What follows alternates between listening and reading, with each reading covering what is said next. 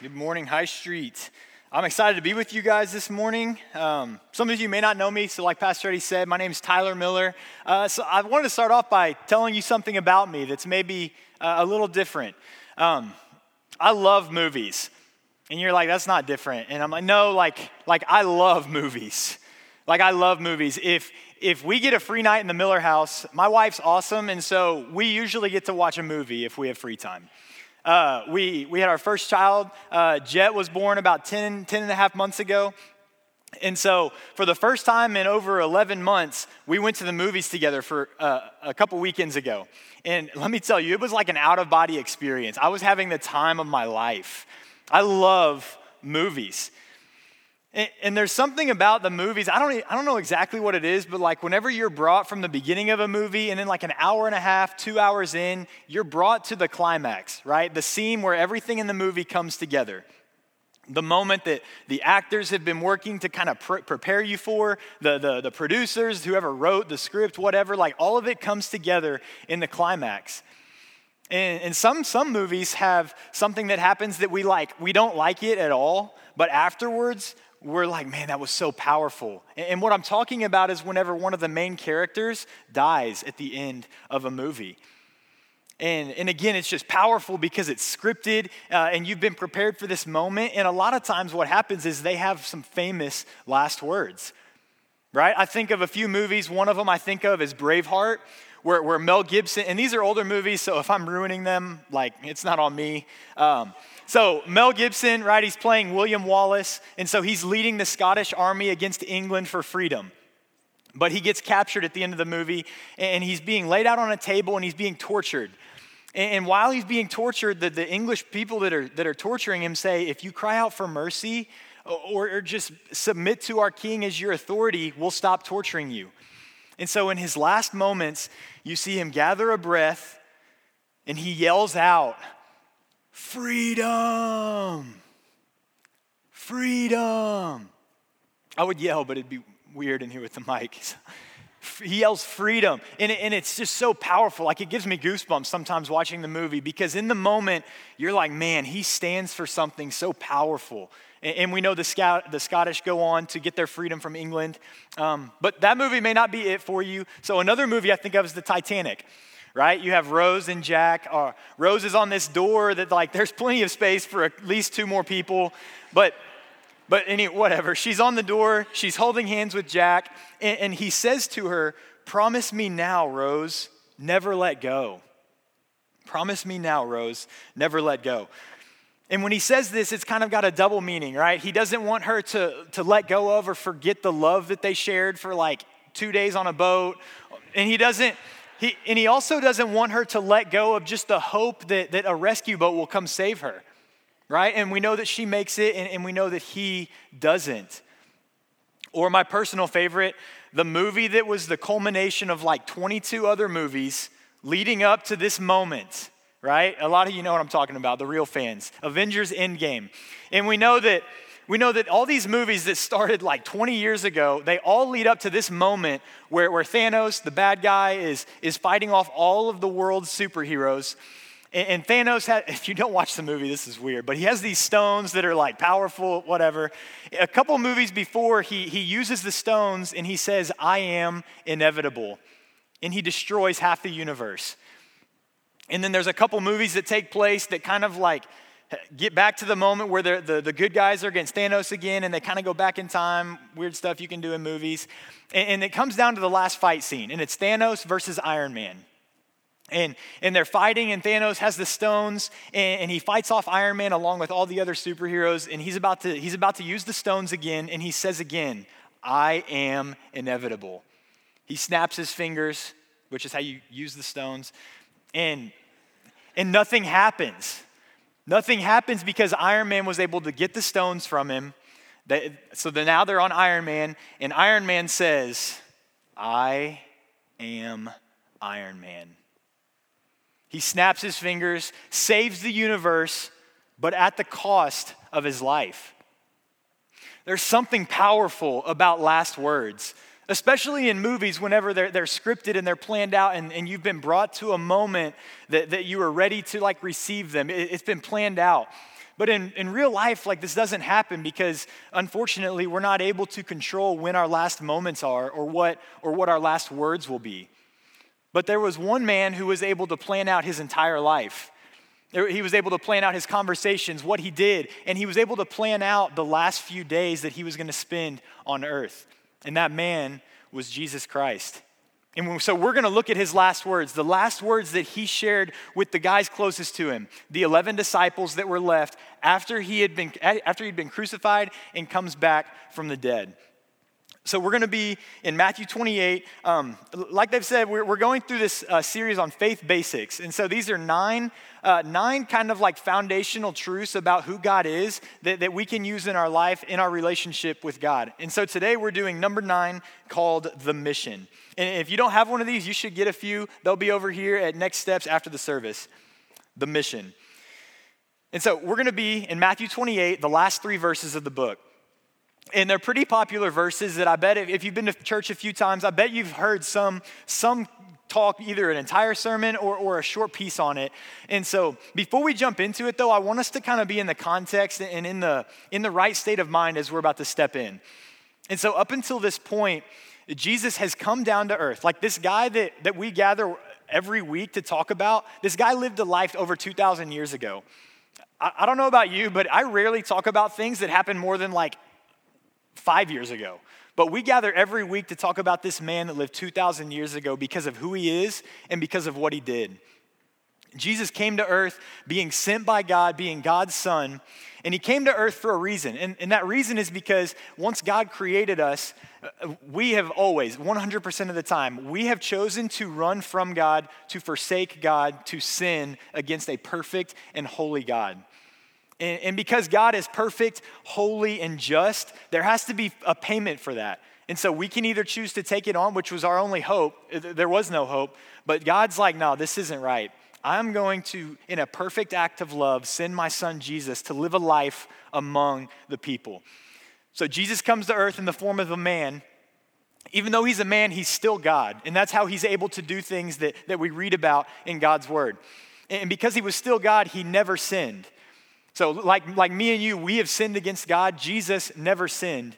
And that enabled him to be a perfect sacrifice on a Roman cross 2,000 years ago. And, and after that, we know that he didn't stay dead, right? In a few weeks, we're going to celebrate Easter, which celebrates that Jesus came back from the dead, which does a few things. It proves that he was God because he defeated death. It also shows that God accepted his payment for the penalty of our sins.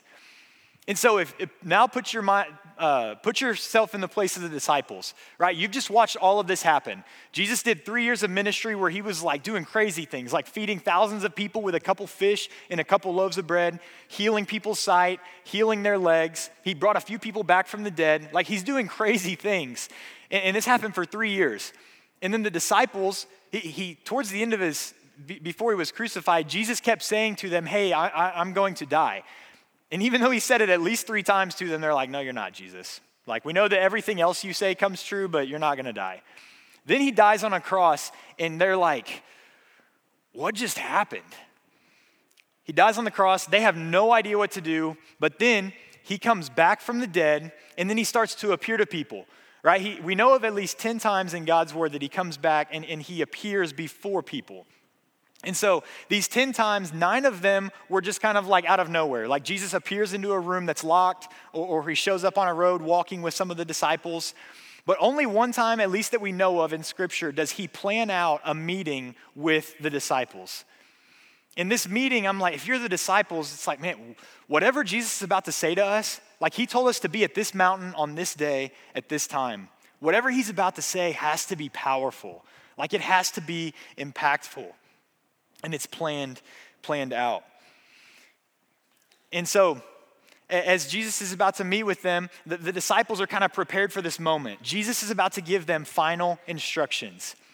And so now, as we look at Matthew 28, verse 18, he leads with Jesus said, All authority in heaven and on earth has been given to me. So he leads with that, and it's like, man, this is crazy. He, he's like, I am the Son of God. The, the way that I came back from the dead, I'm showing, I'm proving that I'm God. I have all authority, not just on earth, though, but also in heaven. And then he leads with his last words, and he says, Go therefore and make disciples of all nations, baptizing them in the name of the Father and of the Son and of the Holy Spirit, teaching them to observe all that I have commanded you. And behold, I am with you always to the end of the age. Man, Jesus could have said anything, anything in these moments, but he tells them this is what he says to them Go therefore and make disciples of all nations. And so I know if you may be like me, whenever I used to hear this verse, I, I always kind of wrote it off as like, oh, yeah, that's for missionaries, right? It says go to, to all nations, to other countries. So that's just for missionaries. It doesn't really apply to me. But then I got to college and someone taught it to me in a way that I think is far more accurate, in a way that Jesus intended it when he told it to the disciples. And so Jesus gives them four commands in this verse, in these two verses. And to not get into the Greek and everything, three of these commands point to one of them, as in, like, there is one ultimate command that Jesus tells the disciples to do. And it is this it is make disciples. Make disciples. In Jesus' last words on earth, he says, make disciples. And the way you're gonna do it is you're gonna go to all nations and you're gonna baptize and you're gonna teach.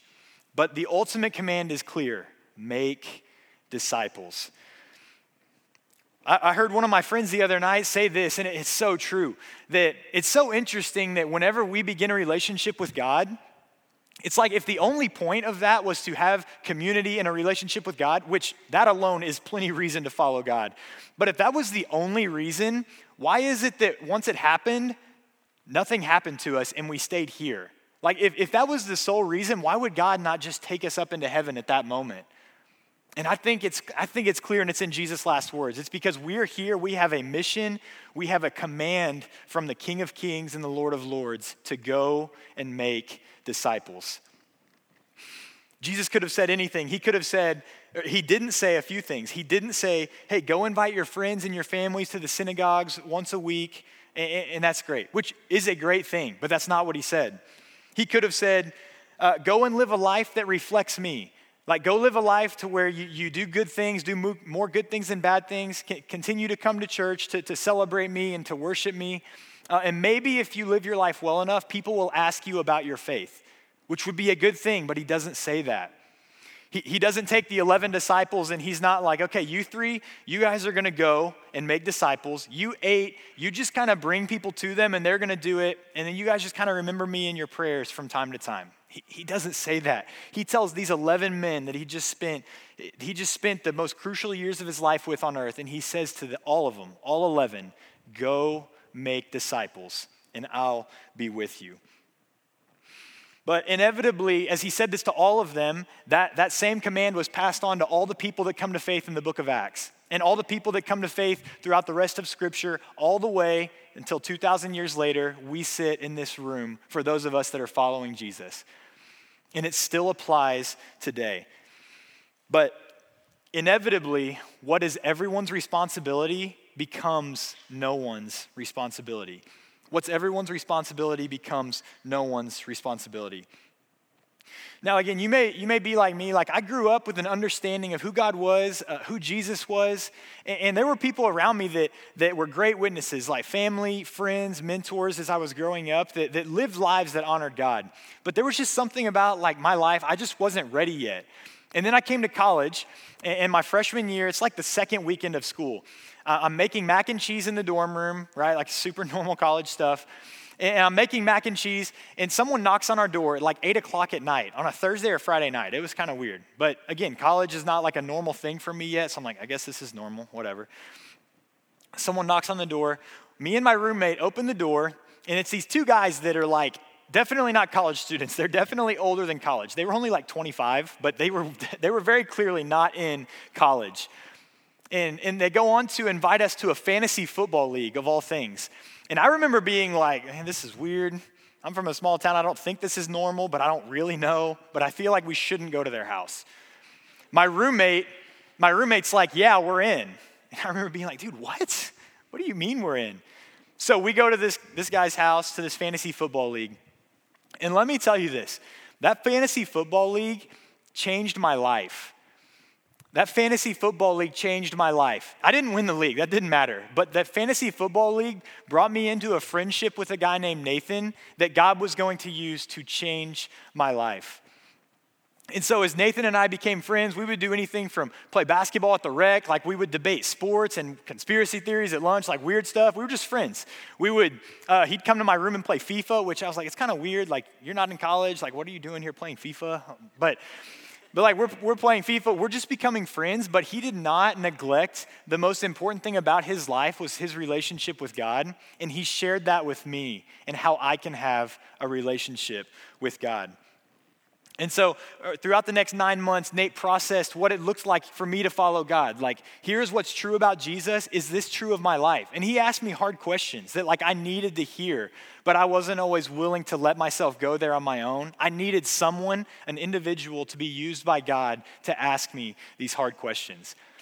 And over the course of the next eight or nine months, uh, that next July, I remember driving around Dexter, Missouri by myself, and I'm talking out loud to God. I'm praying, talking, like somewhere in the middle, I guess. And I remember saying, You know what, God?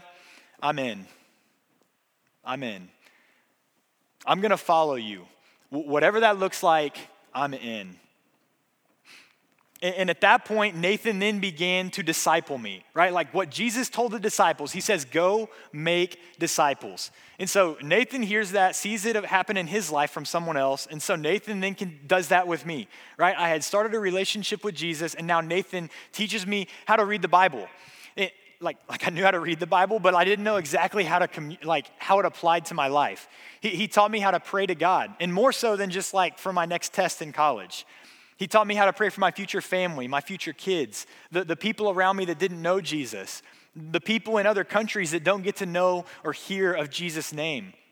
He taught me how to pray for the world, how to pray for things not just about myself. He taught me how to surround myself with a community of people who are going to make me more like Christ, not people that are going to bring me back into the ways of the world. He taught me how to walk with God. He discipled me. And he did it by just by reading God's word, by seeing the way Jesus did it with the disciples, and he did it by, by looking at verses like this 2 Timothy 2 2, where Paul says to Timothy, And what you have heard from me in the presence of many witnesses, entrust to faithful men who will be able to teach others also. And so we know that this verse was written by Paul whenever he was in a Roman prison. So it's the last letter we know of that Paul wrote. And in his last letter, like Paul's last words, what he wanted to communicate to Timothy, one of his, one of his like most loved disciples, he says, Hey, what you've heard from me, take the torch, go find faithful men who will be able to teach others also. It's in Jesus' last words, it's in, it's in Paul's last words go make disciples. And so, over these last um, eight or so ish years, since I've been learning how to follow God and growing closer and closer to the image of His Son and learning how to fight sin, how to share my faith, uh, God's used me to be what Nathan was in my life. He's used me to do that in other guys' life lives. And so this next picture kind of shows some of the guys that God's just used me to play some form of a role in them coming into a saving relationship with himself. And so I look at this and I'm, I'm reminded and humbled because I look at it and I'm like, man, look what God's used me to do. But then I remember that a lot of those guys came to faith like pretty quickly after me. I think back to some of the first times I was sharing the gospel, the very first time, me and Nathan go to the, the student union and he's like, hey, we're going to hang out with Zach and you're going to, sh-, uh, or he actually didn't say that. He says, we're going to hang out with Zach. Usually what happened is we would hang out, Nathan would talk about God, and I would just kind of be there like, yeah, you should listen to him. Like, he knows what he's talking about. I was just kind of like a hype man, you know? And then and then today though, we get done eating with the like small talk, and then Nathan says, Hey dude, Zach, T Mill is gonna share this verse uh, about the Bible with you. And I was like, What? there was no heads up for this. He just kind of threw me in, right? And so I remember that conversation, and then it was like, I communicated it, it, was, it was this. I communicated it clear enough, I guess you could say, but it was like choppy. It was, it was like not personable at all. Uh, I probably confused him a little bit. I don't know. Nathan was there, so I didn't say anything like way out there. But, but, I, but I remember in that moment, as I left, thinking, man, I'm in the game now. I'm in the game. And that's all God want, needs of us or wants of us is, is to be faithful and to follow him and to step out in boldness and initiate conversations about himself.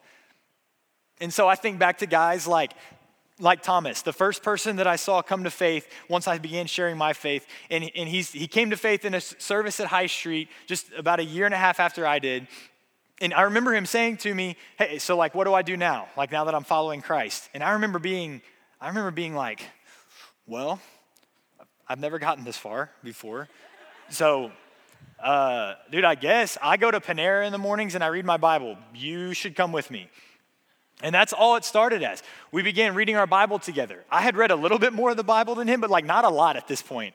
And so I'm reading my Bible, he's reading his. We're talking about questions we have, we're figuring them out together. Uh, I'm helping him fight sin in his life. I'm helping him learn how to share his faith, how to surround himself with the right people. And, and like I'm just doing the things Nathan did with me. I, I think of a guy named Blake who, who grew up very similar to me, wanting to live a life that's like, as long as I'm moral enough, as long as I'm good enough, then I will get to be, I will get to be right before God. And I think of all these guys and how they come from different backgrounds. And the similarity in our lives is that God changed our lives because of what Jesus did on a cross for us. And so, the last few minutes, we're going to go through this illustration, the same illustration I share with guys. And so, you should have gotten two cards. One of them, um, one of them we're going to go through together right now. And then one of them, I'm going to challenge you to share it with somebody this week. And I know you don't leave church typically with homework, so I know that's weird, but like, man, if what Jesus said was true in the last moments of his life, and that we're to go make disciples, I'm like, this is one of the best first steps we can take in learning how to share this and sharing it with, with our kids, uh, our grandkids, our neighbors, our coworkers, our friends. Like, this is such a great tool. It's not the only way to share the truth about Jesus, but I've just found it be a great tool that I can use to initiate conversations about Jesus and it be clear and it be guided. And so it's a great tool, and we're going to learn it together for the next few minutes. And so I'll, I'll, rip, I'll bring out a sheet of paper, I'll write it down, and then I'll ask them to read it, and then I'll say, okay, so man, we're gonna we're just gonna kind of define some of the words, and then it's gonna play out into this illustration, and, it, and it'll make sense at the end. And so we're gonna fly through this right now. So um, if you forget something, that what we're doing is in the back of this red book that I talked about. It's also on High Street's website. There's a video explaining how to do this. So if you miss something, don't worry, it's out there. So we're gonna do it real quickly together. So the first word we come to is wages. And with each word we go through, I'm just going to explain or ask the question hey, how would you define this word? Uh, what's an example? Uh, what's it make you think of? I'm just going to ask that basic question to every word. So I ask it about wage. Hey, dude, what, what's a wage? And, and they'll know that, or they'll eventually get to it's something that you earn, right? A wage is something earned. If you work a job, what you deserve is money for that job, it's a wage. And so they'll be like, okay, wage, something earned. Next word we come to is sin. And so, sin, same question. What is it? Examples, how would you define it? And, with this, I just want them to get to the idea and understanding that sin is something that we do against a perfect God. And it separates us from God because God is perfect and holy. He is perfect. And so when we sin, it makes us imperfect, and it therefore separates us from God because of the sin that we commit. And then the next word we come to is death. And this death, I'll just want, to, want them to understand that this death is a spiritual separation from God that, that happens over it happens for eternity, which means hell. And so, like the first line is is there's no hope. It's no good. Because what we've got so far is what we earn by sinning is this spiritual death, which means separation from God for eternity. But luckily, the verse keeps going but the free gift. And so, gift, I'll same question. What is a gift? Define it, explain. And then, and then they'll say a gift is unearned, right? It's free, something freely given. So, unlike a wage which we earn, a gift is unearned. And so, this gift from God is eternal life. Eternal life. In eternal life, I just want them to understand that it's the opposite of a spiritual death, right? A spiritual death is separation from God forever in hell. Eternal life is forever with God in heaven. And so it's shaping up to be like, it's very clear which side is better, right? And I know I, I, say that and it almost sounds trivial. Like, I want them to know that there is this sin has, has permanently separated us from God. There's nothing we can do to fix this problem on our own. And then in comes how the gift gets to us, and it's in Christ Jesus.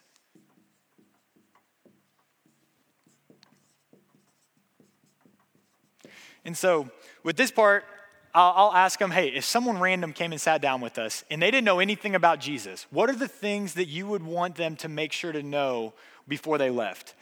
And so, this is kind of the only part you have to memorize, I guess, but we memorize a ton of things in life. So, if, if it comes down to where the reason we don't share this is because it's like, man, I, I forgot, like, it is worth our time to learn a few things about Jesus, in which we know them too. It's just remembering to write them out. So, the, the first one is who was Jesus? He was the Son of God.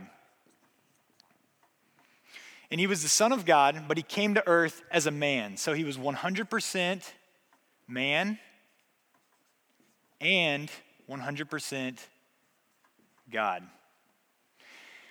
And because he was 100% man and 100% God, he was able to be the only one to live a life where he never sinned. Never sinned. And it's because of this that he was able to be a perfect sacrifice for us whenever he died on a Roman cross. But he, again, he proved he was God because he came back from the dead and rose again. And, it's because of these five things that makes Jesus fundamentally and completely different from me and from you. And because of these five things, Jesus was able to give us this avenue where we get back to God. Where we get back to God. And so at this point, it's kind of like coming together like, oh, okay, this makes sense. I get it. I get it intellectually. But, but then I'll just want to point out, like, okay, so it's, it, it makes sense, but like not everybody follows God. So, like, where's the disconnect? And so at this point, I'll start to use the pen that I'm using a lot because I think it paints a really good picture. I'll say, okay, so this is a gift, right? And they'll be like, yeah, we already talked about that. Yeah. And then I'll say, okay, so if this pin, if I was going to give it to you as a gift, at what point does it become yours? And then they they kind of stumble for a second and then they're like, I guess whenever I take it. It's like, yeah, exactly. You, you just have to take this gift, accept this gift, or receive this gift because it's being handed to us like this. It's freely given. And so with this, I'm like, okay, what's it mean or what's it look like to take this gift? And it's got two parts to it turn and trust. And so the first part is just realizing that this sin, it separates us from a perfect, holy, and just God. And we deserve for there to be a payment against it. Because just because like we've sinned against God, like He is just, He's not just gracious, He's also just. So someone has to pay for the sins that have been committed. And we can either do it by turning and trusting in Jesus, or we can do it by this spiritual death. Those are the two options. So the first part is to turn from our sin, and the second part is to trust in Jesus as our Lord. And this is the last word we talk about. And so with Lord, again, same question. Hey, man, how would you define it? What's an example? And, and where I want to get them with this is I want them to know that a Lord has complete authority. Thinking of medieval lords, thinking of uh, landlords, drug lords, like whenever we think of the word Lord, complete authority. And so this is what it looks like to receive the pen or accept the pen, right? Is we turn from our sin, trust Jesus as Lord. And at this point, the, the illustration itself is done, but now I'm like, I don't just want to share this with them. I want them to respond in where they are at on this. And so there's three places that we can kind of be in this illustration. And, and the first one is just someone who's not very interested in, in God or a relationship with God, doesn't believe in God for various reasons, and so they're just not very interested. The second person is, I think, where a lot of people actually fall into, and it's that they understand sin is wrong, and even have maybe tried to turn or stop sinning against God. But the thing is, is that they are trying to get as close to God as they can, but there comes a point where they can't fix this problem because it's already happened in their life, and no matter what kind of willpower or, or or obedience or whatever they have, they cannot go on without sinning because we are, we are sinful by nature. And so they try to do this by, by I'll, I'll go to church more. I will, I will sin less, right? Like I won't get drunk as often. I, I will treat my wife better, which are all good things. Like we should do these things. But but make no mistake, there's there is no way you can fix this problem of sin on your own. The only thing that can is someone who is perfect. And because of trusting in him with the authority in our life is how you get to the third X, or is the, the third person. And so I'll ask them, like, man, where, where would you put yourself on here if you had if you were honest with yourself and with me? And it's cool because as you guys have this conversation, people will generally be honest with you. And it's really cool to just kind of have them share their heart. And so they'll they'll say one of the three X's, or like one of these three spots. Sometimes, like I tried to say I was kind of like right here, but then it's like kind of cheating. And and honestly, it, what I didn't understand, even though like I did in my mind, I, I was still operating under this, like, well, I'm still working on getting to Jesus or working on getting to God. it's like, but man, this gift, it's, it's a, you take it or you don't. You don't try to take it or you don't work on taking something that's being offered like this. You either, you either have it or you don't. And so I'll just want to explain that. And then if they say one of these two, I want to ask them, like, man, this is a decision you can make right now. You can make a decision to turn from your sins and trust in Jesus as your Lord. Do you want to do that today? And they'll say yes or no. And sometimes they'll say yes, just kind of like flippantly, because they're like, well, it's the next correct answer, right? But I want them to know, like, man, this makes your life look radically different. Like when we read the Bible, people's lives didn't just look the same with a little more stuff about God in it when this happened. Like they were indwelt with the Holy Spirit and their life changed. It, but it happened after they put their trust in Jesus as Lord. And so that is the illustration, and then I'll just kind of take it from there where it goes with how they're responding. Um, and so I know that, that that's kind of a lot. You may be like, man, it'll take me a long time to learn that. I, I watch 20 year old college students learn this in like 30 minutes every summer, and they go share it with random people, which is wild, but they do it. And so, like, this is something, if you practice it a few times, there's someone out there that, that would benefit, like, not just for the rest of their life, but for eternity by understanding in a one on one conversation about God. Like, it's sometimes easy to, to, to come to church and to, to hear this and be like, well, yeah, but you like don't have to address it for yourself. Whenever you're sitting down with somebody, like they have to be honest with themselves. And it's just one of the most influential, impactful moments of their life when you give someone the opportunity to respond to what God has done for them. And so I would challenge you, encourage you to, to practice this once or twice and share it with someone that you love. Because this illustration God used to change my life and other guys' lives around me. So uh, in 2014, um, I actually did hear, I, I, was present for someone's last words. And, and it totally, like, it's something that you'll never forget. Uh, if it happens to you, you won't forget it. Like, I'll never forget it. And so in 2014, um, I was a sophomore in college, and, and my dad called me and he said, Hey, your pawpaw is not doing well. And so he had cancer at the time, and so he said, You should come back. And so I drove three and a half hours home to Dexter, and then in the middle of the night, we went to the hospital. And so it was me, my dad, uh, my Aunt Amy, and, and my nanny in, in, the room with my pawpaw. And uh, as, as we're there, they're all taking turns kind of talking to him. Um, saying it's going to be okay, that they love him. And I'm just kind of sitting in the corner because I don't really know what to do. Like he's, uh, he was asleep or, or, or, unconscious at least. And then they, they asked if I wanted to talk to him.